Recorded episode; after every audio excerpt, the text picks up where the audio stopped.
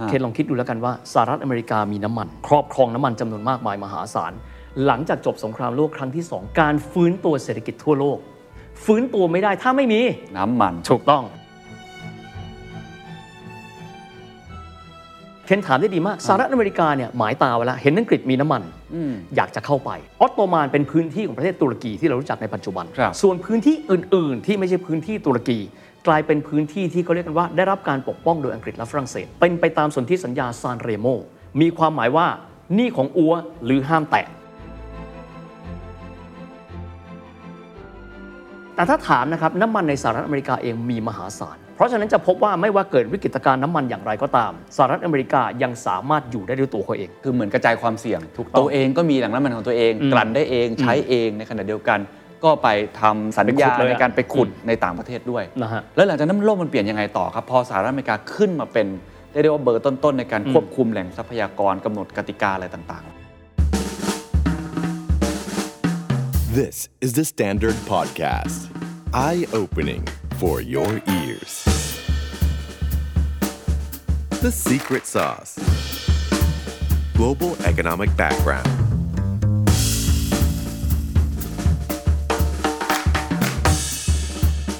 ๆ global economic background ตอนนี้ครับ เรายังอยู่ที่ประเทศสหรัฐอเมริกา ใครยังไม่ได้ฟังย้อนกลับไปฟังได้นะครับ กับปุ่มหลังชาติที่เกิดมาไม่นาน แต่กลายเป็นมหาอำนาจเบอร์หนึ่งของโลกได้ ผมพูดคุยกับพี่วิทย์ไปแล้ว 2 ตอน แต่ว่าในตอนนี้ครับ ต้องบอกว่าเราจะคุยกัน ผมเรียกว่ามันเหมือนเป็นไซด์เวย์อะประวัติศาสตร์แบบข้างทาง ไม่ได้บอกว่ามันไม่สำคัญนะครับ แต่มันใช้เลนส์ในการมองอีกแบบหนึ่ง ปกติเรามองเป็นประเทศประเทศ แล้วก็มองในเชิงเศรษฐกิจภาพรวมใช่ไหมครับ แต่ว่าเฮียวิทย์บอกครับว่า พอพูดถึงสหรัฐอเมริกาการที่เขาเป็นมหาอำนาจได้ ต้องมองเลนส์หรือเปลี่ยนแว่นหลาย ๆ มุมเพื่อให้เข้าใจมากขึ้น นั่นก็คือเรื่องของพลังงาน นั่นก็คือเรื่องของอินเทอร์เน็ต นั่นก็คือเรื่องของคอมพิวเตอร์ที่ทำให้เขาเป็นเจ้าโลก ตอนนี้มันแน่นอนครับ เพราะว่าเราพูดถึงน้ำมันครับ สวัสดีเฮียวิทย์ครับ สวัสดีครับเคนสวัสดีทุกท่านนะครับ ทำไมเฮียวิทย์ถึงว่าสำคัญจังเลย ปกติเราพูดถึงประเทศอื่นเนี่ยเราก็จะพูดเป็นเส้นหลัก อืม แต่เฮียบอกว่าไม่ได้สหรัฐต้องมีเรื่องน้ำมันด้วย ต้องมีเรื่องพลังงาน ต้องมีเรื่องอินเทอร์เน็ต ต้องมีเรื่องคอมพิวเตอร์ครับ เพราะเคนบอกว่าเคนจำได้ว่าตอนแรกบอกเฮียเอาประวัติศาสตร์ของประเทศต่างๆเฮียนึกในใจ การทำประวัติศาสตร์อเมริกายากที่สุดนะครับ เพราะอะไรครับเคนเราจะมองประวัติศาสตร์อเมริกาได้หลายมุมถูกไหมฮะ ครับ ประวัติศาสตร์การเมืองก็ได้ บางคนเขาก็ไล่ประธานาธิบดีมาถูกไหมฮะแล้วก็สงครามเย็นอะไรก็ตามแต่แต่เฮียมองแบบนี้เอ๊ะเราพูดถึงอีโคโนมิกใช่ไหม ครับ แล้วก็มองว่าสิ่งที่เขาครองโลกอยู่ในวันนี้เนี่ยหนึ่งคือการเงินซึ่งเราคุยไปแล้ว ครับ นะครับอินเทอร์เน็ตแน่นอนเพราะว่าเขาเป็นคนที่ริเริ่ม และพัฒนาจนกระทั่งเป็นลมหายใจของคนทั่วโลก เขาปิดจมูกเราเมื่อไหร่ เราตายเมื่อนั้นนะฮะและอีกส่วนหนึ่งอาหารของโลกครับ อาหารของอุตสาหกรรมโลกมันคือพลังงาน อ๋ออาหารของอุตสาห อาก รร หาม ร โล ของ ก อุตสาหกรรมโลกนะฮะ แล้วก็มองไป เวลาที่เราดูข่าวเกี่ยวกับอเมริกันนะฮะจะพบว่าทำไมเขาต้องขยายอำนาจในประเทศตะวันออกกลางค่อนข้างเยอะ เออจริง ใช่ไหมฮะ แน่นอนเรื่องของการกลุ่ม supply ของน้ำมันโลก ซึ่งตอนนี้อาจจะมีดีกรีความสามารถในการควบคุมน้อยลงนะ ครับ แต่ว่ามันเป็นปัจจัยที่ทำให้เขาสามารถที่จะควบคุมอุตสาหกรรมโลกได้ระดับใหญ่ ๆ เคสลองคิดดูว่าการปฏิวัติอุตสาหกรรมในรุ่นใหม่นะฮะ เพราะมันมีหลายยุค หลังสงครามโลกครั้งที่ 2 ไม่มีน้ำมัน อุตสาหกรรมอะไรก็เติบโตไม่ได้ โอ้ ใครก็ตามที่เข้าไปกำ supply ได้ โอ้โห มันก็มีความหมายว่าคนนั้นครองโลก ฮะ แต่คำว่าสมมุติว่าเป็นกระดานหมากรุกนะ ครับ กระดานหมากรุกที่เป็นน้ำมันไม่ได้อยู่บนแผ่นดินอเมริกาอย่างเดียวนะ อืม แต่กระดานหมากรุกเนี่ยมันเป็นกระดานหมากรุกทั่วโลก และก่อนที่กระดานหมากรุกอันนี้ จะเป็นเกมของสหรัฐ มันเคยริเริ่มโดยคนอื่นมาก่อน ที่เคยคิดว่าเฮ้ยเราอยากที่จะเป็นเจ้าของกระดานหมากรุกนี้ แต่ที่สุดแล้วกลายเป็นสหรัฐอเมริกาอีก ที่กลับมาแล้วพูดว่าเราเป็นเจ้าของกระดาน เรากำหนดเกมกติกาของน้ำมันของโลก โอ้ก่อนหน้านี้เราพูดกันแล้วว่าเขากำหนดเกมกติกาของการเงินโลก อืม น้ำมันเขาก็มองไม่เหมือนกัน ถูกต้อง เช่นเดียวกับเรื่องของอินเทอร์เน็ตด้วย ถูกต้อง โอ้โห นี่เป็นเจ้าโลกอย่างแท้จริงฮะ ซึ่งต้องบอกว่าเจ้าโลกใน 2 เกมนี้ ครั ที่ บ เรียกว่า 2 เกมนี้เนี่ย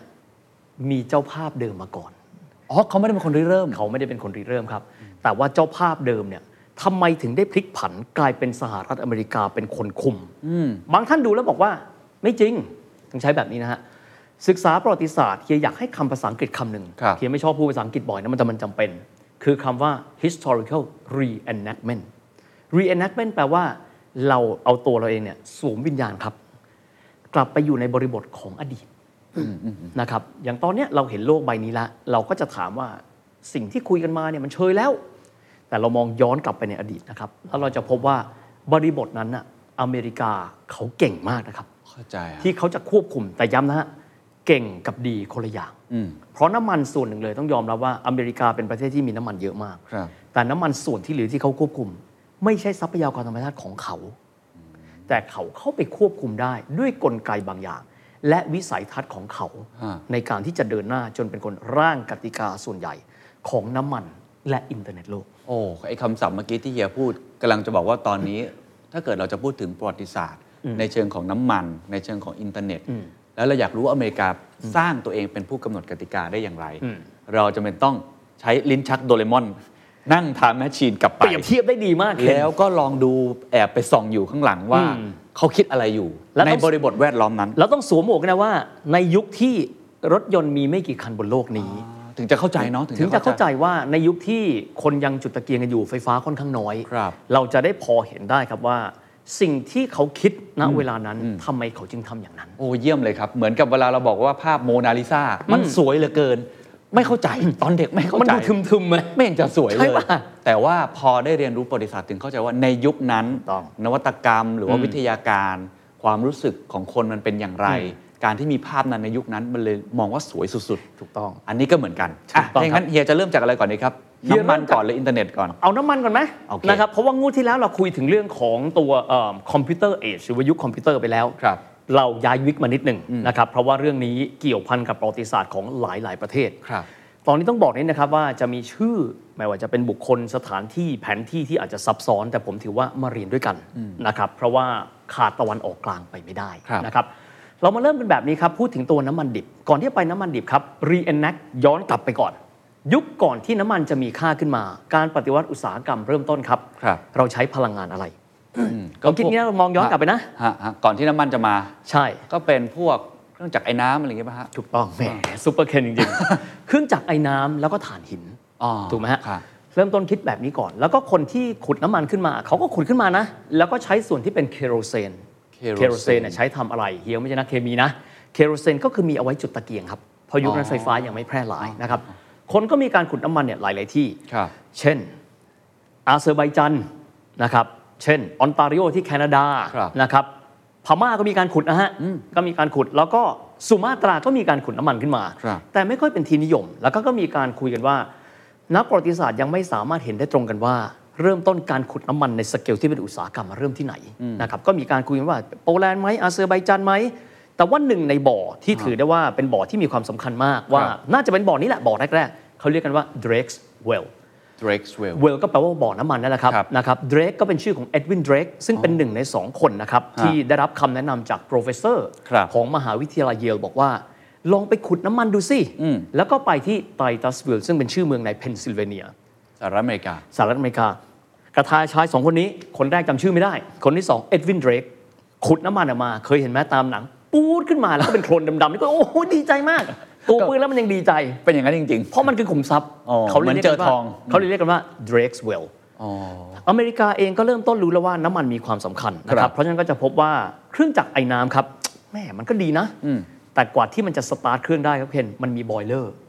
มันต้องมีการอุ่นน้ำอุ่นน้ำเนี่ยให้มันเป็นร้อนสุดขีดแล้วเป็นไอ้น้ ก็ ำสามสิบนาทีกว่าที่รถไฟจะออกตัวได้ เพราะมันเรียกว่าไอ้มันเอามาจากไอ้ มัน น้ำ เอามาจากไอ้น้ำก็บอยเลอร์ครึ่งชั่วโมงนะฮะก็เลยมองว่าเอ้าน้ำมันมีค่า ครับ แล้วขุดกันต่อไหม เอาขุดกันต่อ ทีนี้ขุดกันต่อไปเรื่อยๆครับ อันนี้ก็ขอบรีฟสั้นๆ แล้วกันครับว่า อ่า ก็ขุดกันหลายที่มากๆนะครับ แต่ว่าบุคคลที่พังอาจขึ้นมาและกลายเป็นมหาเศรษฐีโลกก็คือจอห์นเดวิสันโรกิเฟลเลอร์ อ๋อ Rocky นะครับ Fowler ซึ่งก็มาทำอุตสาหกรรมที่ใช้คำว่า เขาไม่ได้ขุดแต่เขากลั่น ครับ พอเขากลั่นน้ำมันมาปั๊บก็จะมีบริษัทหลากหลายมากมาย และชื่อบริษัทก็ดีดีๆนะฮะชื่อว่า Standard Oil โอเค นะครับ Standard Oil ต้องบอกว่าตอนนั้นเขาเป็นเจ้าเดียวละในการกลั่นน้ำมันโลก ครับ โอเค อันนั้นคือจุดที่หนึ่งครับ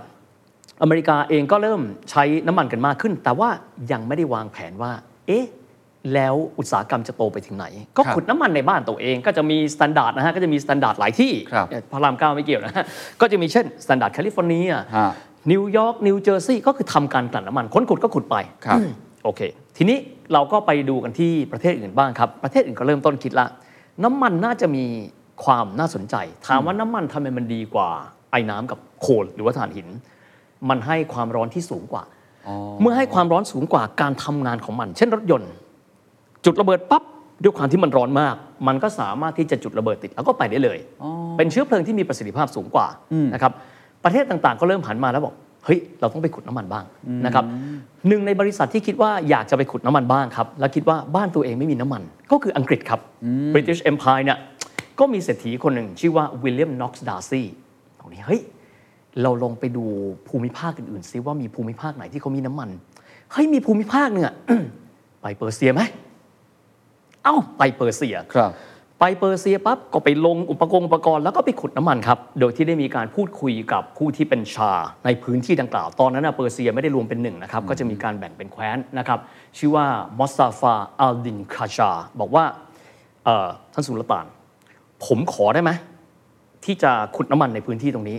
ให้เงิน 20,000 ปอนด์ อ๋อ แลกกับเงิน แลกกับเงินแหละแล้วก็บอกว่าถ้าขุดน้ำมันเจอ แน่นอนในเวลานั้นคนเปอร์เซียก็ดูไอ้โคลนเหนียวเหนียวๆอะ เขายังไม่เห็นค่าเหรอครับ เพราะตอนนั้นยังไม่มีอุตสาหกรรมหนักนะฮะคือถึง เข้าใจ ผมถึงได้บอก reenactment เพราะอีกซีกโลกหนึ่งอาจจะมีบ้างอุตสาหกรรม แต่ว่าในของตัวเองเนี่ยยังไม่เห็น ก็เรียกว่าตอนนั้นเป็นพื้นที่กันดารมาก อ๋อ นะครับ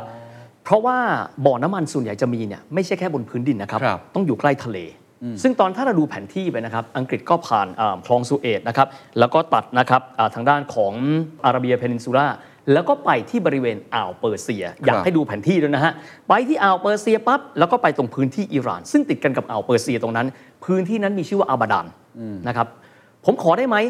20,000 ปอนด์ถ้าเทียบเป็นเงินปัจจุบันประมาณสัก 2.2 ล้านปอนด์มันไม่ได้เยอะ และถ้าเราขุดน้ำมันได้ เราขายน้ำมันได้เท่าไหร่ ท่านจะได้เงินไป 16%ของผลกำไรเอ่อสุลต่านก็บอก โอเค ถ้าเรา อ่ะลองดู ถ้าเราเป็นสุลต่านเราก็คงโอเคเหมือนกัน เพราะเพราะเรายังไม่รู้ด้วยซ้ำว่ามันคืออะไร ครับ นะฮะพอเริ่มต้นขุดไปปั๊บครับ ก็มีเอ่อบริษัทบริษัทหนึ่งมีชื่อว่าเบอร์มาออยล์คัมพานีนะครับชื่อเบอร์มาเป็นบริษัทสกอตนะครับอ่าสำนักงานใหญ่เขาอยู่ที่กลาสโกเขาก็บอกว่า เฮ้ย บริษัทเราขายน้ำมัน บริษัทเขาชื่อเบอร์มาออยล์เนี่ยนะฮะสาเหตุเพราะว่าเขาไปทำการค้าน้ำมันเล็กๆ กับแก๊สในพม่า อ๋อ ซึ่งตอนพม่าเป็นส่วนหนึ่งของบริเตนเอ็มพายอยู่นะครับแต่ว่าพม่าไม่ได้มีน้ำมันนะฮะ เออบ อกผกัน ม นะ ก็งงตอนนั้นนึกว่ามีน้ำมัน ชื่อว่าเบอร์มาออยคัมพานีแต่ว่าเป็นเบอร์มา B U R M A เติม H เข้าไปตัวหนึ่ง อ๋อ เบอร์มาออยคัมพานีขอร่วมทุนด้วยได้ป่ะ ครับ ได้เราหารคนละครึ่ง แล้วก็ลงทุนไป ถ้าใครทราบอุตสาหกรรมน้ำมันนะครับ กว่าจะขุดได้หนึ่งบ่อเนี่ยอาจจะใช้เวลา 7 ปี 8 ปี เพราะไม่รู้จะเจอเมื่อไหร่ก็ขุดแม่งไปเรื่อย ใช่ใช่ ๆขุดแม่งไปเรื่อย บางทีเขาบอกว่าขุดเป็น 10 บ่อ อาจจะได้จริงแค่ 1 บ่ออะไรอย่าง ๆแต่ เงี้ย หนึ่งบ่อเนี่ยกินไป 30 ปี 40 ปี ก็คิดว่าคุ้มก็ปี 1901 ครับ อันนี้เริ่มต้น แล้วก็มีการจอยเวนเจอร์กัน 2 ฝ่ายด้วยกันเป็นเบอร์มาออยคัมพานีแล้วก็ไป ครับ ขุด ขุดไปขุดมาครับ หันมามองบาลานซ์ชีตสมุดบัญชี ตายหาเลยเว้ยเฮ้ย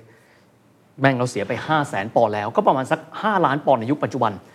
หรือว่า 50 ล้านปอนด์ ครับ ไม่ไหวละ เราขุดมา 9 ปีแล้ว 1,908 1,909 เราไม่ไหวละ เอาอย่างนี้บอกหัวหน้าวิศวกร ชื่อว่าจอร์จเรโนลส์หยุดแล้วก็อุปกรณ์ทุกอย่างเนี่ยขายในพื้นที่ให้หมดเลย แล้วก็เอาตรงนั้นมาเป็นค่าเรือ เอาคนอังกฤษทั้งหมดกลับมาที่อังกฤษแล้วหยุดได้ละ ก็คือเฟล เฟลมาก ๆ ไม่ได้ ที่สุดครับ ไอ้หมอนี่ชื่อจอร์จเรโนลส์ถ้ามีลูกน้องแบบนี้ไม่รู้จะดีใจป่ะนะฮะ ได้ครับนาย ผมกลับเดี๋ยวนี้ไม่หยุด ครับ ขุดต่อยสองอาทิตย์ ปรากฏว่า เจอ นาย we we found the oil เจอน้ำมันแล้วตกใจดีกันดีใจกันทั้งหมดเลย เพราะอยู่ดีๆ ก็กลายเป็นบ่อน้ำมันที่ชื่อว่าอาบาดาน และอาบาดานบ่อนี้เป็นบ่อที่ใหญ่ที่สุดในโลกมาเป็นเวลา 30 ปีนับตั้งแต่วันวันนั้นเป็นต้นมา ใหญ่มาก ๆ ทีนี้ครับ พอได้มาเป็นที่เรียบร้อยแล้วก็เปลี่ยนชื่อบริษัทน้ำมันนั้นจากเบอร์มาออยล์คัมพานีเป็นชื่อ Anglo Persian Oil Company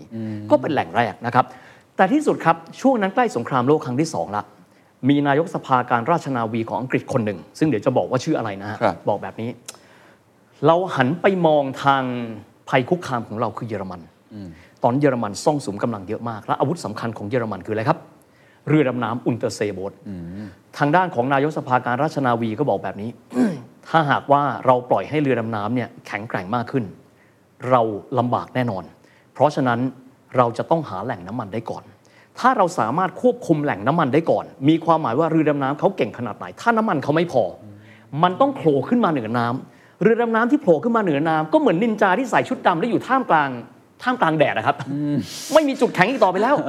เพราะฉะนั้นเราจะต้องควบคุมน้ำมันให้ได้ ทีนี้นายกรัฐมนตรีสมัยนั้นชื่อว่าแอสควิ ก็ถามนายกสภาการราชนาวี ท่านจะทำไปทำไม กองทัพอากาศของเรามีน้ำมันอยู่แล้ว นั่นคือจากบริษัทที่มีชื่อว่า Royal Dutch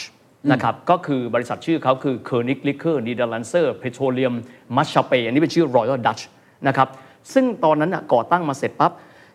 มีบริษัทอังกฤษเข้าไปร่วมทุนด้วย ครับ ก็เลยเป็นชื่อบริษัท Royal Dutch Shell ซึ่งมีสัญญาในการที่จะต้องส่งน้ำมันนะครับให้กับกองทัพอากาศอังกฤษ คือเครื่องบินเนี่ยใช้เครื่องจักรไอน้ำไม่ได้ ครับ เครื่องบินเนี่ยใช้ถ่านหินไม่เพียงพอ เพราะฉะนั้นเมื่อเจอน้ำมันปั๊บบอกว่าอันดับที่หนึ่งเลย Royal Air Force ใช้น้ำมัน อ๋อให้ให้ นะครับ พวกอ่าอากาศก่อน ให้เครื่องบินไปก่อนา า นะครับเชอร์ชิลคนนี้เอ่อ First Lord of Admiralty หรือนายกสภาการราชนาวีบอกว่า ไม่ได้ครับท่านนายก เราจะต้องมีแหล่งน้ำมันที่เราสบายใจ เราจะไปแบ่งน้ำมันกับกับดัชไม่ได้ เพราะฉะนั้นผมขอแบบนี้ ผมขอเงินส่วนหนึ่งเพื่อที่จะไปซื้อหุ้น 50%ของบริษัท Anglo Persian Oil Company นายกรัฐมนตรีแอสคิดบอกว่าท่านจะเอาจริงเหรอ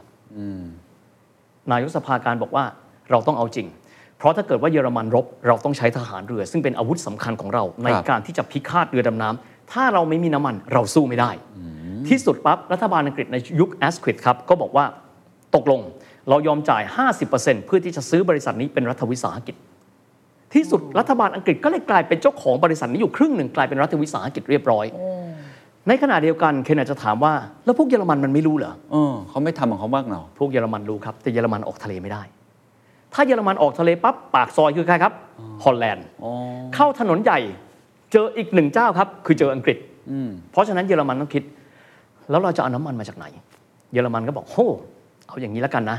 เรามีคู่หูที่สำคัญมาก และอยู่ใกล้แหล่งน้ำมันมาก และประเทศนั้นคือจักรวรรดิออตโตมัน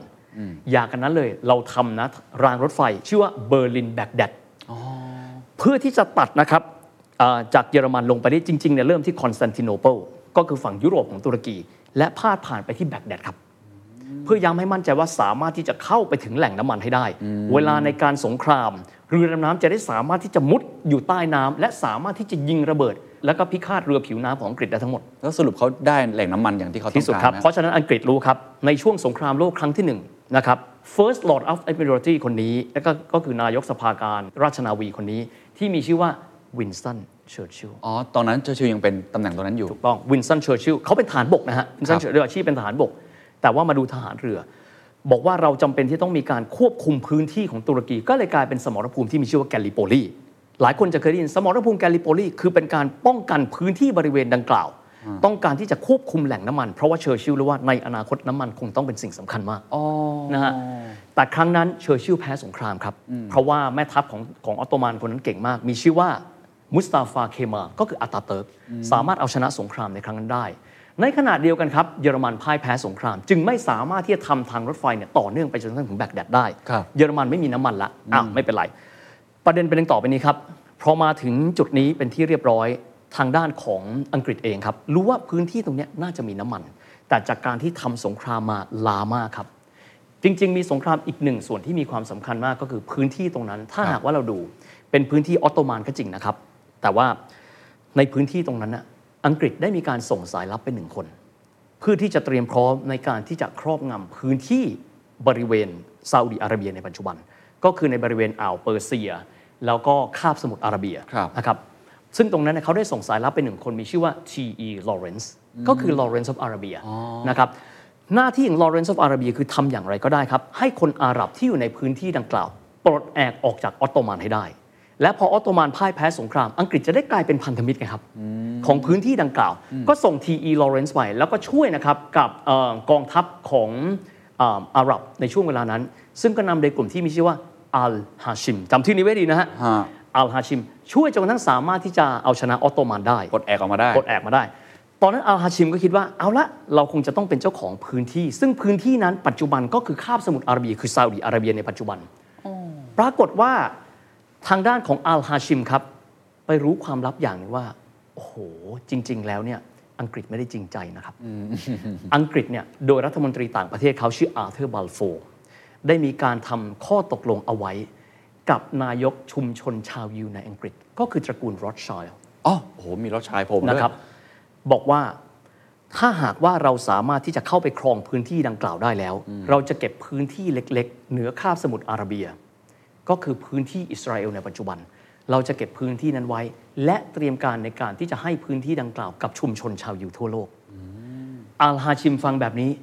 ไม่ได้พูดแบบนี้นี่หว่าเพราะฉะนั้นสิ่งที่พวกเขาทำคืออะไรครับ ครับ ที่สุดแล้วก็คือไม่สามารถที่จะตกลงกันได้ พวกอัลฮาชิมก็มองว่าทำแบบนี้มหาอำนาจเนี่ยไม่ซื่อตรงกับพวกเขา ที่สุดมหาอำนาจก็คือทางด้านของอังกฤษ แล้วก็ฝรั่งเศสเลยบอกว่า อย่ากันนั้นเลย พวกเราจะไม่ให้การสนับสนุนพวกอัลฮาชิมแล้ว และเราจะให้กลุ่มกองกำลังอีกกลุ่มกองกำลังหนึ่ง ที่มีชื่อว่าอัลซาอุด นะครับพวกอัลซาอุดถ้าเราดูแผนที่ของซาอุดิอาระเบียในปัจจุบันนะครับจะพบว่าพวกอัลซาอุดนั้นเนี่ยอยู่ทางด้านทิศตะวันออกของซาอุดิอาระเบียในปัจจุบัน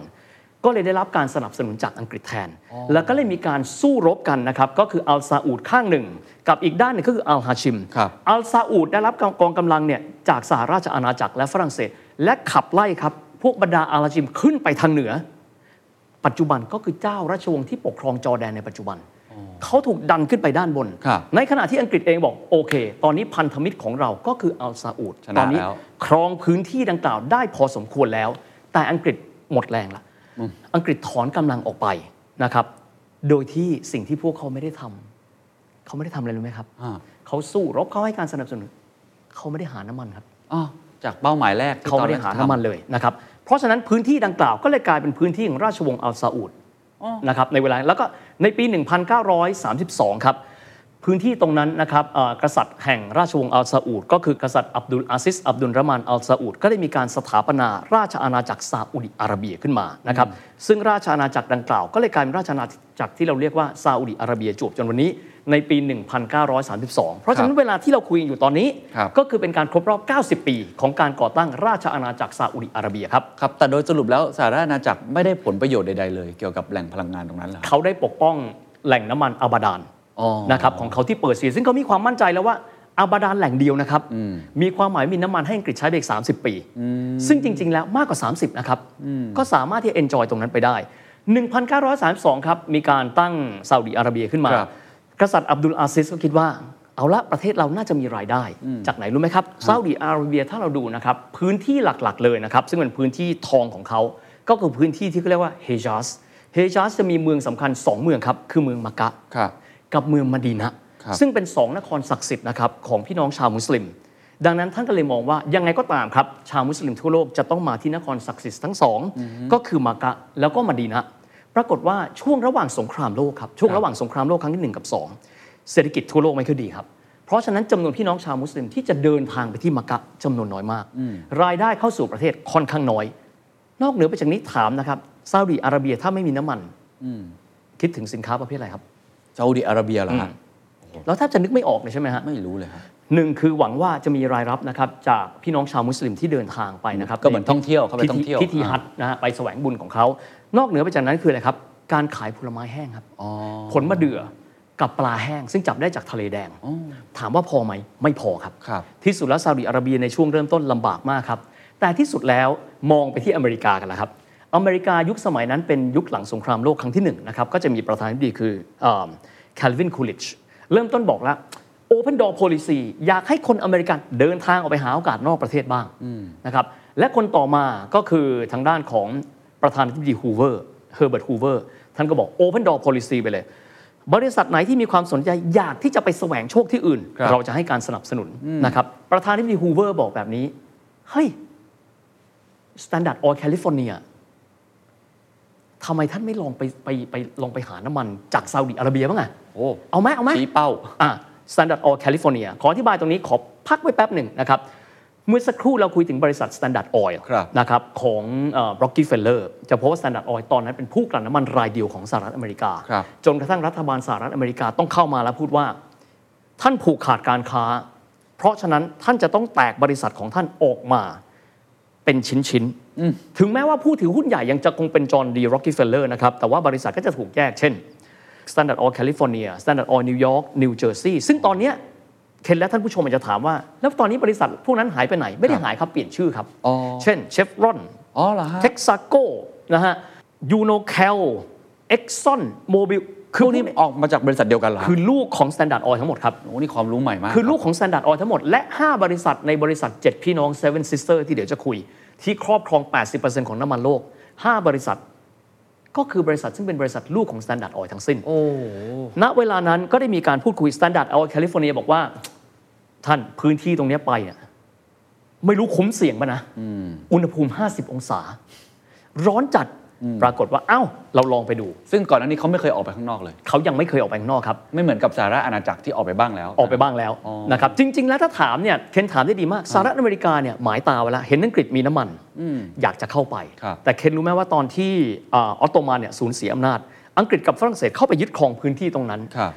ออตโตมันเป็นพื้นที่ของประเทศตุรกีที่เรารู้จักในปัจจุบัน ครับ ส่วนพื้นที่อื่น ๆ ที่ไม่ใช่พื้นที่ตุรกี กลายเป็นพื้นที่ที่เขาเรียกกันว่าได้รับการปกป้องโดยอังกฤษและฝรั่งเศส เป็นไปตามสนธิสัญญาซานเรโมมีความหมายว่านี่ของอัวหรือห้ามแตะ อ๋อเพราะฉะนั้นสหรัฐอเมริกาก็เลยยังไม่ค่อยกล้าเข้าไปใน ยัง พื้น เข้าไป ที่ ไม่ได้ เพราะว่ามี แต่ เจ้าของอยู่ แต่ซาอุดีอาระเบีย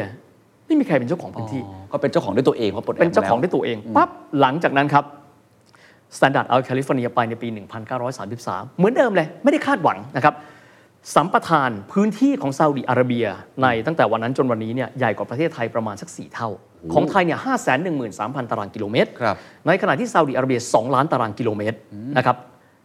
ก็ไปคุยครับกับกษัตริย์อับดุลอาซิสบอกว่าอ่า ท่านเราอยากที่จะขอคอนเซชั o นหรือว่าสัมปทานสำรวจน้ำมัน กษัตริย์อับดุลอาซิสท่านก็เลยบอกว่า โอเค เราให้ท่านเข้าไปสำรวจน้ำมันในพื้นที่ 9 0 0 0 0ตารางกิโลเมตร พูดง่ายเกือบเกือบๆจะ 2 เท่าของประเทศไทย ฮะ ถ้าท่านหาน้ำมันได้ ท่านสามารถที่จะมีสัมปทานได้ 60 ปี เราขอเงิน โอเค ถูกไหมฮะเพราะยังไม่ได้เสียเลยเลยเนี่ยฮะ ครับ เขาไม่รู้จะเจอเปล่า ก็พื้นที่ประมาณครึ่งหนึ่งมี 2 ล้านให้ประมาณ 9 0 0 0 0 0สำห ให้ปรับระมาณ 9 0 0 0 0 60 ปีนะฮะ หกสิบปี ตอนนั้นไม่มีใครคิดว่าจะเจอครับ เพราะว่า แต่ตัวซาอุดิอาระเบียเองก็ไม่มีเทคโนโลยีในการขุดเจาะหรือในการหา เขามีการขุดเจาะนะครับ แต่เป็นการขุดเจาะในสเกลที่เล็ก ไม่สามารถเอาไปทำอุตสาหกรรมได้ ก็คือเทคโนโลยีของเขายังมีไม่ถึง ถูกต้อง เขา ต้องยอมก็เลย รับ ต้อง เลย พึ่ง ว่า พา เรื่องเทคโนโลยีเนี่ยเคนเคนพูดได้ดีแล้วเพราะว่าไม่มีเทคโนโลยี ก็หนึ่งเลยไม่รู้จะขุดเจาะยังไง อืม สองเอามาแล้วก็ไม่รู้จะเอาไปใช้กับอะไร โอ้ ต้องมองยึกนึกย้อนไปในยุคนั้น รถยนต์จะมีสักกี่คันครับถูกไหมฮะเครื่องบินไม่ต้องพูดถึงนะครับอุตสาหกรรมหนักที่ใช้น้ำมันขนาดวันหนึ่งเป็น 10 ล้านลิตรหรือเป็นแม้กระทั่งเป็นแบเรลมันไม่มีครับ ครับ เพราะฉะนั้นก็เลยให้พื้นที่สัมปทานไป ครับ ขุดไปขุดมามีประมาณสักสิบบ่อนะครับ ขุดไปขุดมาจนกระทั่งวันหนึ่งครับ มาพบว่าเอฟเฟกต์เดิมเลยเจอน้ำมัน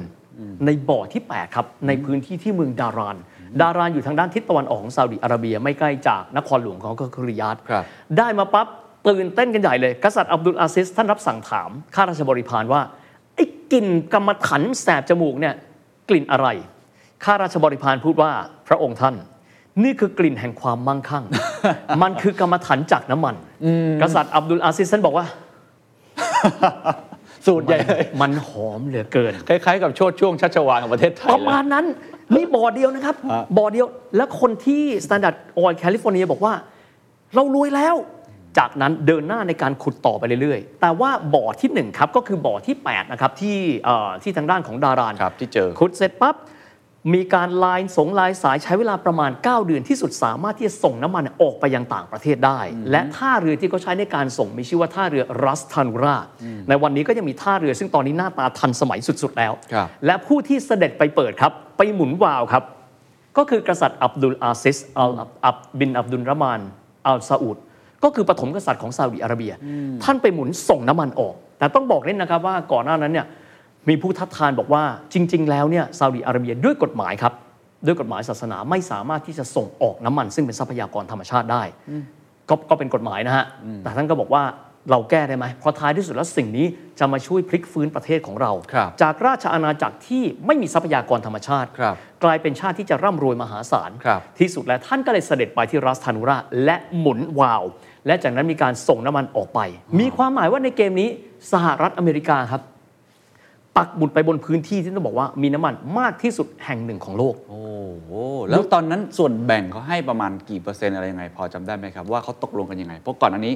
สหรัฐอาณาจักรให้ 16 ครับ นะ16เปอร์เซ็นต์อะไรอย่างเงี้ยฮะ อันนี้ต้องบอกตรงว่า ไม่ทราบว่าส่วนแบ่งเท่าไหร่ แต่สำหรับสหรัฐอเมริกาแล้วบอกว่ามันคุ้มค่ามากครับ เพราะมีความหมายว่าพวกเขาจะมีน้ำมันมหาศาลเป็นเวลในการใช้อีก 60 ปี นั่นคือประมาณปี 1937-38 นะครับ ครับครับ ซึ่งในช่วงนั้นก็มีความหมายว่าเคนลองคำนวณอีก 60 ปีอะก็คือประมาณสัก ถึงจะครบ 1,990ลองคิดดูว่ามันเข้ามาในยุคเราแล้วนะครับมันเข้ามาในยุคที่พวกเราเนี่ยเกิดมาแล้ว ฮะ มันยาวนานมาก เฮียเฮียเล่าให้ฟังนิดนึงได้ไหมครับว่าการต่อรองเพื่อได้ผลประโยชน์ซึ่งกันและกันในตอนนั้นเนี่ยมันคนเนี่ยคิดถึงเรื่องอิทธิพลของอเมริกาว่าจะเข้ามาครอบงำไหม อืม คนคิดในมุมที่ว่าเนี่ยนี่เป็นเจ้าโลก อืม แล้วจะมายึดพื้นที่อะไรมันมีมุมมองแบบนั้นไหมครับก่อนเพราะว่าก่อนหน้านั้นเนี่ยเราก็มีบทเรียนจากสหราชอาณาจักรเนาะที่พยายามที่จะเป็นอ่าการล่าอาณานิคมอะไรแบบนั้น หรือว่าวิธีการคุยในตอนนั้นเนี่ยเพื่อเราจะได้เข้าใจบริบทนะครับว่า เขาไม่ได้คิดอะไรมุมนั้น เพราะว่าประเทศยังยากจนอยู่ก็เลยจะต้องเอาโอกาสนี้แหละพลิกตัวเองขึ้นมาอะไรเงี้ย นะฮะเป็นคำถามที่ดีจาก Standard Oil เอ้ยไม่ ใช่ จาก The Standard นะฮะ ครับ เคนพูดได้ดีมากครับ ในยุคนั้นต้องเรียนแบบนี้ พี่ถึงได้บอกว่าเราต้องย้อนกลับไปดูที่ reenactment ในยุคดังกล่าวครับ สมมุติว่าเคนมีน้ำมันมากมาย เคนก็ไม่รู้จะเอาไปใช้อะไร ถูกไหมครับ เพราะฉะนั้นทุกคนเห็นว่ามันก็เป็นแค่โคลนดำๆต้องใช้แบบนี้ มันเป็นแค่โคลนดำๆซึ่งมันสามารถที่จะนำความร่ำรวยให้เราได้เดี๋ยวนี้ เพราะฉะนั้นก็ไม่เป็นไร เราก็ใช้น้ำมัน ซึ่งเดี๋ยวจะมีตอนพลิกผันนะครับว่า เมื่อทันทีที่เจ้าของบ่อน้ำมัน เจ้าของทรัพยากรธรรมชาติเนี่ยเขารู้แล้วว่าสิ่งนี้คือทอง เพียงแต่มันมีเป็นสีดำจากนั้นพวกเขาก็เปลี่ยนท่าทีต่อสหรัฐอเมริกา แต่เปลี่ยนยังไงผมเชื่อว่าทุกคนคงจะพอเดาได้ละว่าหนังหนังเรื่องต่อๆไปมันต้องมีชื่อว่าโอเปกแน่ๆแหละแต่เอาเป็นว่าเอาหนังตอนนี้ก่อน ครับ หนังตอนนี้เนี่ยทางด้านของอัลซาอุดบอกว่า ยิ่งใหญ่มากพวกเรากลายเป็นประเทศที่พลิกฟื้นแล้ว เราไม่ต้องขายมาเดือแล้ว เราไม่ต้องขายปลาแห้งอีกต่อไปแล้ว เพราะจะกลายเป็นประเทศที่ร่ำรวยสหรัฐอเมริกาก็เดินหน้าครับ ใน ครับ การที่จะขุดหลุมที่ 2 ครับ ในปี 1951 อันนี้หลังสงครามโลกได้ขุดอีก และบ่อนี้เป็นบ่อที่ให้น้ำมันมากที่สุดในอีก 60 ปีต่อมา มีชื่อว่าแหล่งน้ำมันซาฟานิยา นะครับเพราะฉะนั้นเอาแค่ 2 บ่อใหญ่นะฮะ ฮะ แต่นอกจากนั้นยังเจอบ่ออีกมากมายมหาศาลเล็กกลายเป็นบริษัทที่ใหญ่ แล้วถ้าเราถามกันตอนนี้ครับ บริษัทที่มี Market Cap หรือว่ามูลค่าการตลาดใหญ่ที่สุดในโลก และแซง Apple ไปแล้ว แต่ก่อนเขาเคยเป็นเบอร์หนึ่งนะฮะแล้วถูก Apple แซงอยู่ช่วงหนึ่ง คือบริษัทอะไรครับ ซาอุดิอารามโค นั่นแหละครับ จุดกำเนิดของเขาก็คือบริษัทนี้นี่แหละครับ อ๋อ ก็คือ เหรอ Standard Oil California ที่ไปร่วมกันในการขอสัมปทานจากกษัตริย์อับดุลอาซิส และจากนั้นก็มากลายเป็นบริษัทน้ำมันของอเมริกากับซาอุดีอาระเบีย ซึ่งต่อมาก็เปลี่ยนชื่อเป็นซาอุดีอารัมโกนี่แหละครับ บ่อนั้นเลยฮะ บ่อนั่นแหละครับ ก็จะมีเนี่ยสองบ่อคือบ่อที่ดารานกับซาฟานิยา ครับ เอาแค่ 2 บ่อนี้นะฮะ ฮะ จริง ๆ เรื่องเจอบ่อที่ 11 และบ่ออื่น ๆ อีก แต่นี่คือการปักหมุดเพราะฉะนั้นจะเห็นนะครับว่าซาอุดีอารามโกรายงานกันไป วันนี้มาเก็ตแคปเท่าไหรถูก Apple แซงกลับมาแซงแล้ว มันมีประวัติของมันครับ และมันเริ่มต้นมาจากเฮอร์เบิร์ตฮูเวอร์ซึ่งบอกว่า Open Door Policy แต่ถ้าถามนะครับน้ำมันในสหรัฐอเมริกาเองมีมหาศาล ครับ เพราะฉะนั้นจะพบว่าไม่ว่าเกิดวิกฤตการณ์น้ำมันอย่างไรก็ตามสหรัฐอเมริกายังสามารถอยู่ได้ด้วยตัวเขาเอง อืมเข้าใจแล้วคือเหมือนกระจายความเสี่ยง ถูกต้อง ตัวเองก็มีแหล่งน้ำมันของตัวเองกลั่นได้เองใช้เองในขณะเดียวกัน ก็ไปทำเนี่ยสัญญา ไปขุดเลยอะ ในการไปขุดในต่างประเทศด้วย นะฮะ แล้วหลังจากนั้นโลกมันเปลี่ยนยังไงต่อครับ พอสหรัฐอเมริกาขึ้นมาเป็นได้เรียกว่าเบอร์ต้นๆในการควบคุมแหล่งทรัพยากรกำหนดกติกาอะไรต่างๆแล้ว อืมนะฮะพอมีการควบคุมแหล่งน้ำมันในส่วนได้เป็นที่เรียบร้อยแล้ว ก็ต้อ ครั ง บ ยอมรับว่าในช่วงสงครามโลกครั้งที่ 2 ครับ ลองคิดดูแล้วกันว่า สหรัฐอเมริกาไม่ต้องห่วงเรื่องน้ำมันเลยนะฮะไม่ต้องห่วงเรื่องน้ำมันเลยเพราะว่า เสบียงพร้อมอืม พร้อมเสมออในขณะที่อังกฤษครับ ถามว่าอังกฤษเอาน้ำมันมาจากไหน แหล่งที่หนึ่งของอังกฤษด้วยการเอามาจากเปอร์เซียถูกไหมครับและแหล่งน้ำมันที่เปอร์เซียในช่วงสงครามโลกครั้งที่สองเนี่ยอังกฤษจำเป็นต้องแบ่งให้กับเพื่อน ซึ่งรบอยู่อีกแนวรบหนึ่ง นั่นก็คือเอาน้ำมันจากเปอร์เซียส่งขึ้นเหนือของอิหร่านก็คือเปอร์เซียในเวลานั้น ให้กับสหภาพโซเวียตครับ เพราะเขาต้องแบ่งน้ำมันกันใช้ ตอนนั้นรัสเซียยังไม่ได้ขุดน้ำมันเยอะเท่านี้นะฮะ ในขณะที่อังกฤษเองครับต้องบอกแบบนี้เราดูภูมิทัศน์ของเออพลังงานโลกครับ ครับ อังกฤษเองได้น้ำมันมาจากไหน เวลาที่เราดูราคาน้ำมันโลกปัจจุบันจะเห็นว่ามี 2 ราคาถูกไหมฮะ ใช่ครับ มีอะไรบ้าง มีเวสเท็กซัส กับ กับอีกอันหนึ่งเบรนท์ เบรนท์ทะเลเหนือ อังกฤษจะได้จากเบรนท์ทะเลเหนือ เบรนท์นี่มาจากอะไรฮะคำเนี้ย เบรนท์ ฮะ มาจากพื้นที่ที่อยู่ตรงทะเลเหนืออ อ ทะเลเหนือเนี่ยใต้สุดของทะเลเหนือคือสกอตแลนด์เหนือถัดไปคือนอร์เวย์ก็เป็นประเทศที่รวยน้ำมันด้วย อีกซีกหนึ่งครับนำเข้าจากสหรัฐอเมริกานะครับเพราะฉะนั้นอังกฤษก็จำเป็นต้องมีการพึ่งพิงพลังงาน อยู่พอสมควรด้วย และในช่วงสงครามโลกครั้งที่สองนาซีเยอรมันครับ ครับ รู้วิธี ถ้าอังกฤษไม่มีน้ำมัน สู้เราให้ตายก็ไม่ได้ ผู้บัญชาการกองทัพเรือเป็นต้องบอกเป็นเรือดำน้ำอย่างเดียวชื่อคาร์ลโดนิตส์ บอกเลยบอกว่าเราจะประกาศสงครามนะครับแอตแลนติกวอร์ในการเอาเรือดำน้ำครับ ไปจอดไว้ที่ชายฝั่งฝรั่งเศส จากนั้นไปปิดล้อมสหราชอาณาจักรเอาไว้ คุณไม่มีน้ำมัน คุณสู้เราไม่ได้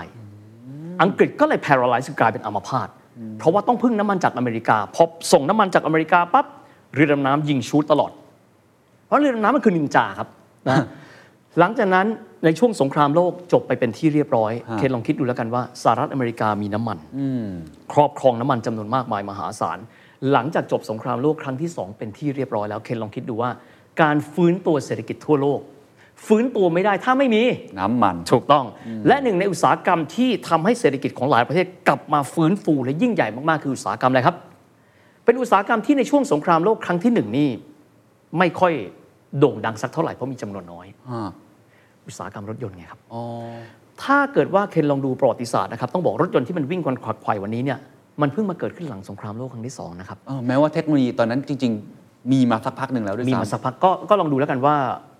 ฟอร์ดเฮนรี่ฟอร์ดขาย ครั ร บ ถยนต์ในอเมริกาเป็นหลักพันคัน เป็นหลักพันคันนะครับ ปัจจุบันจีนประเทศเดียวนี่ผลิตรถยนต์ประมาณสักสิล้าน คัน คือมันคนละสเกลกันเลยนะครับ รถยนต์เป็นของที่หรูหรา เป็นสิ่งที่ลักชัวรี่มาก ๆ แต่หลังสงครามโลกครั้งที่ 2 รถยนต์เวสป้าก็ดีของอิตาลีนะครับ รถยนต์ยี่ห้อต่าง ๆ ลองดู เยอรมัน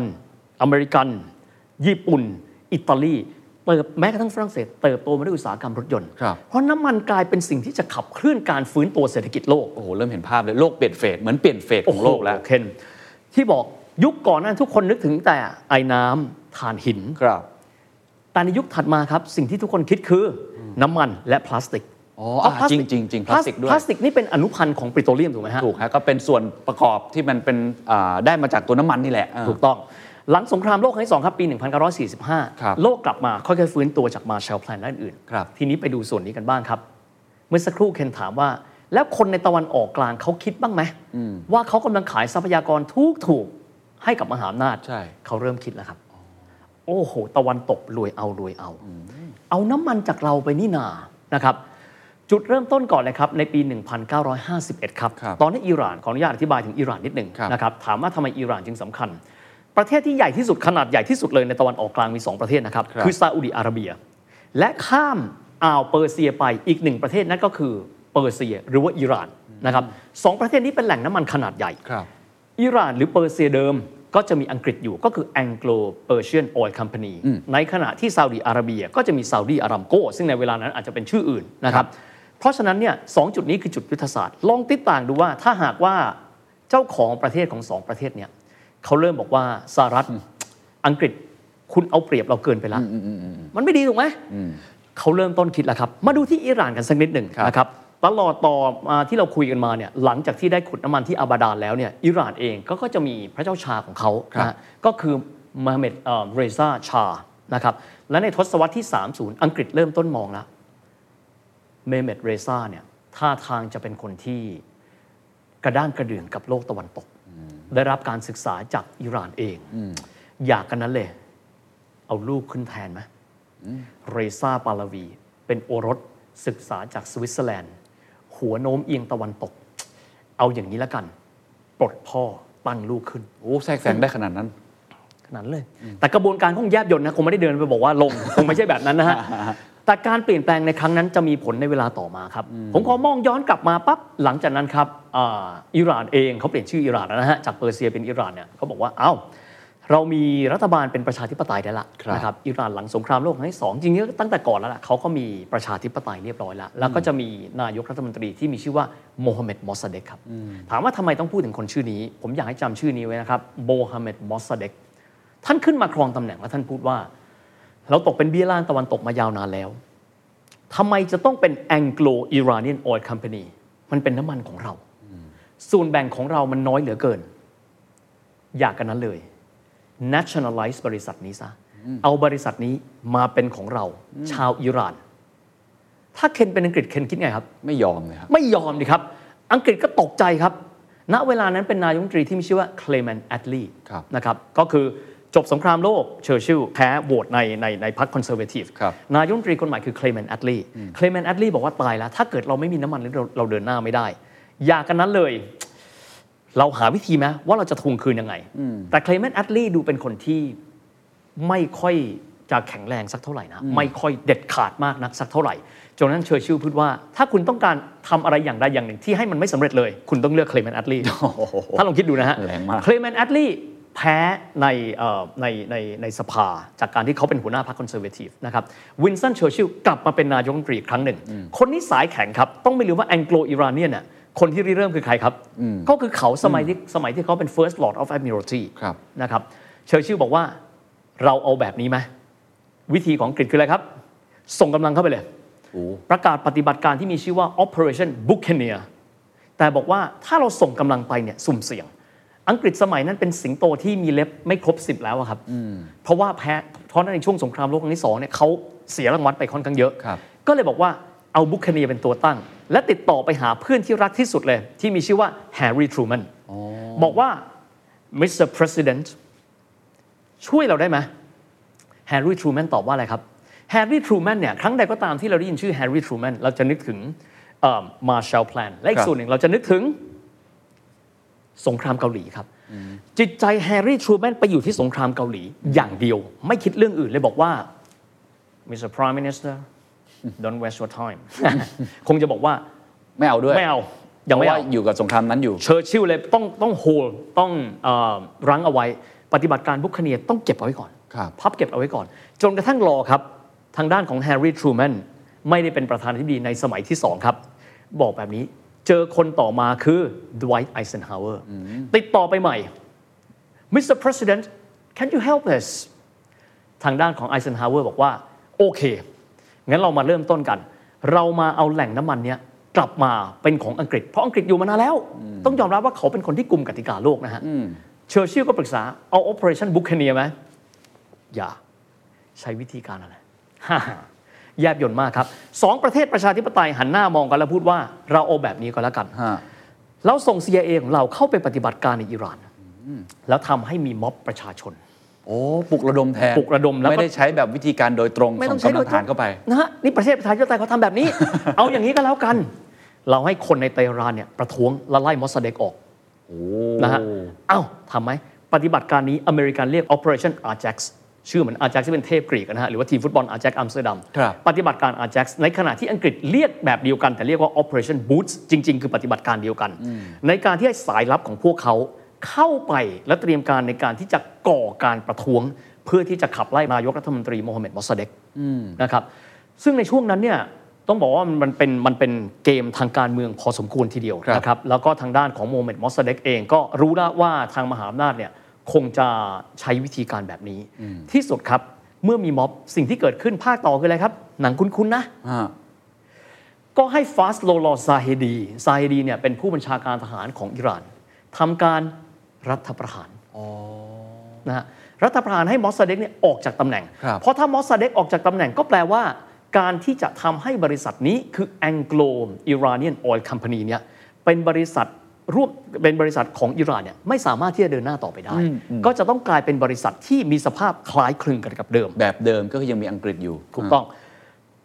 เพราะฉะนั้นมอสเดกถูกจับกลุ่ม และถูกควบคุมตัวเอาไว้ในบ้าน จนกระทั่งถึงแก่อสัญญกรรม โอ้ นะฮะท่านอาจจะถามว่าโทษนะฮะเฮียไปอยู่ในนั้นด้วยเหรอ ทำไมเฮียรู้ อันนี้น่าสนใจนะครับ ฮะ ก็คือปฏิบัติการทุกอย่างของสหรัฐอเมริกาครับ เวลาที่ผ่านไปแล้ว 30 ปี ในช่วงที่มีปฏิบัติการเขาจะปั๊มตราคำว่า classify classify แปลว่าชั้นความลับสูงที่สุด แต่เวลาผ่านไปแล้ว 30 ปี จะมีการปลดชั้นความลับนั้นทิ้ง มีความหมายว่าสาธารณชนจะได้รู้ว่าสิ่งที่เกิดขึ้น 30 ปีที่แล้ว ความลับที่มีอยู่นั้น ที่สุดแล้วมันคืออะไร ก็คือบันทึกไว้หมดเลย บันทึกเอาไว้แล้วครับเพียงแต่ณเวลานั้นเก็บเอาไว้เป็นชั้นความลับคือเอ่อ classify ครับ classify บางคนบอกว่าหางานหรือเปล่าต้องบอกนี่จริง ๆ มันคือชั้นความลับสูงที่สุด ค นะ ล้ายๆ ฮะ กับ confidential ใช่ คำความหมายประมาณนั้น ซึ่งสูงที่สุด เพราะฉะนั้นก็เลยกลายเป็นว่าเราก็ได้รู้ว่า CIA นะครับน่าจะร่วมกันกับ MI6 ของอังกฤษ เข้าไปในการที่จะก่อเหตุการณ์ทำให้เกิดความไม่สงบใน ครับ พื้นที่ของเตหะราน ครับ อธิบายนิดนึงครับ เวลาที่เราพูดถึง CIA MI6 MI6 ที่ทุกคนจะนึกถึงใครครับ James Bond James Bond ถามว่ามันคืออะไรขอนิยามสั้นๆนะครับ ฮะ CIA และ MI6 ใช้คำนี้ว่า ถ้าเกิดว่าเรามี MI5 ไปดูที่อังกฤษก่อน ครับ MI5 คือเราส่องสปายของท่านในบ้านของเรา อยู่บนแผ่นดินอังกฤษ สมมติว่ามีสปายจากประเทศผู้ไม่หวังดี ครับ จะได้รู้ว่าสปายของท่านคืออะไร ในขณะที่ MI6 เราส่งสปายของเราไปไว้ในบ้านของท่าน เพราะฉะนั้นเจมส์บอนด์จะแทบไม่เคยอยู่อังกฤษ นะครับ เจมส์บอนด์ต้องไปเที่ยวรอบโลกนะฮะ เพราะเขาอยู่ MI6 นะฮะ ครับฮะ ในขณะที่ CIA ก็เหมือนครับ สปายของเราไปอยู่ในบ้านของท่าน โอ้ แล้วก็ทำการปฏิบัติการก็คือปฏิบัติการอาแจ็คและปฏิบัติการบูธซึ่งมันก็คือปฏิบัติการเดียวกันแต่ว่าเรียกคนละแบบ ที่สุดโค่นมอสซาเด็กลงได้ แต่ว่าสิ่งที่มอสซาเด็กเตรียมการเอาไว้แล้ว ก็คือ Anglo Iranian Oil Company ครับกลายเป็นบริษัทที่เป็นของอิหร่าน เพราะฉะนั้นทางด้านอังกฤษเองจึงจำเป็นต้องมีการตั้งบริษัทที่จะรองรับขึ้นมา และบริษัทนั้นมีชื่อว่า British Petroleum โอ้โยนมาซะอย่างนี้ยาก BP ครับ บริษัท BP เออ ซึ่งเป็นหนึ่งใน 7 นะครับ ของบริษัท Seven Sisters ที่คุมน้ำมันโลก เพราะฉะนั้นที่อิหร่านเก็บเอาไว้ เคนอาจจะถามว่าแล้วฟาสโตสตอซาเฮดีเนี่ยไม่เคยขึ้นมาเป็นนายกรัฐมนตรี ครั ถู บ กต้องครับ เพราะวิธีที่สหรัฐอเมริกาแล้วอังกฤษเขาคิดว่าควรจะเอาคนคนนี้ขึ้นมาแทน เพราะน่าจะเป็นคนที่เข้าใจพวกเรามากที่สุด คนคนนั้นคือพระเจ้าชาเรซา ครับ ปาลวี อ๋อ มีความหมายก็คือคนที่พวกเขาเนี่ยให้ขึ้นครองบัลลังก์หลังจากรุ่นพ่ออเพราะเป็นคนที่มีแนวความคิดหัวตะวันตก ค มา รั ก บ ๆ ก็คือพระเจ้าชาแห่งอิหร่าน ซึ่งเคยมาเยือนไทยในปี 1977 หรือว่าปี 2520 นะครับ พระเจ้าชาแห่งอิหร่านอยากให้ไปดูนะครับ เป็นคนที่เป็นอิหรานเนียนที่ดูแล้วทันสมัยมาก หน้าตาหล่อเหลาดูสง่างามมาก ท่านก็ขึ้นมาครองอำนาจแบบที่ตอนแรกท่านก็งงว่าเฮ้ยอยู่ดีๆ เราเป็นเอิ่มเราเป็นประมุขเฉยๆอะตอนนี้จะให้มาเราเรามารันประเทศ คงเป็นไปไม่ได้สหรัฐอเมริกาอังกฤษบอกว่า ไม่เป็นไรเราจะเป็นพันธมิตรเคียงข้างท่านไปด้วย แต่แน่นอนที่สุดครับว่าตัวท่านเอง ท่านก็มีแนวความคิดของท่าน ครับ ท่านก็คิดว่าเอาละ อิหร่านจะต้องเป็นประเทศที่มีความทันสมัย เราจะเนเนรมิตเตหะราน ให้กลายเป็นประเทศที่มีความทันสมัย แน่นอนครับ การเนรมิตประเทศทันสมัย ท่านต้องทำอะไรครับ ขายน้ำมันต่อไปนะครับก็แน่นอนตอนนี้ก็มีกลไกจาก BP British Petroleum เข้ามาในการค้าขายน้ำมันแล้ว ครับ นะครับทางด้านของพระเจ้าชายแห่งอิหร่าน ซึ่งเดี๋ยวจะเล่าต่อไปหลายคนพอได้ยินชื่อนี้พระเจ้าชายแห่งอิหร่านจะนึกถึงการปฏิวัติประชาชนที่มีผู้นำคืออายาโตลลอฮ์โคเมนีในเวลาถัดมา ครับ นะครับซึ่งในเวลานั้นพระเจ้าชายแห่งอิหร่านก็มีการวางแผนแล้วว่าวันหนึ่งจะนำอิหร่านกลายมาเป็นมหาอำนาจของโลก และหนึ่งในวิธีที่ท่านได้มีการใช้ในการแสดงแสนยานุภาพของท่าน ซึ่งจะมีในเวลาต่อไป ซึ่งเดี๋ยวจะเล่าในในในในสเกลที่ใหญ่ขึ้น ครับ นั่นก็คือการลดการผลิตน้ำมัน เพื่อให้ประเทศในโลกตะวันตก รู้สึกถึงอำนาจของพระองค์ท่านบ้าง The secret sauce. Global economic background. The Standard Podcast. Eye opening for your ears.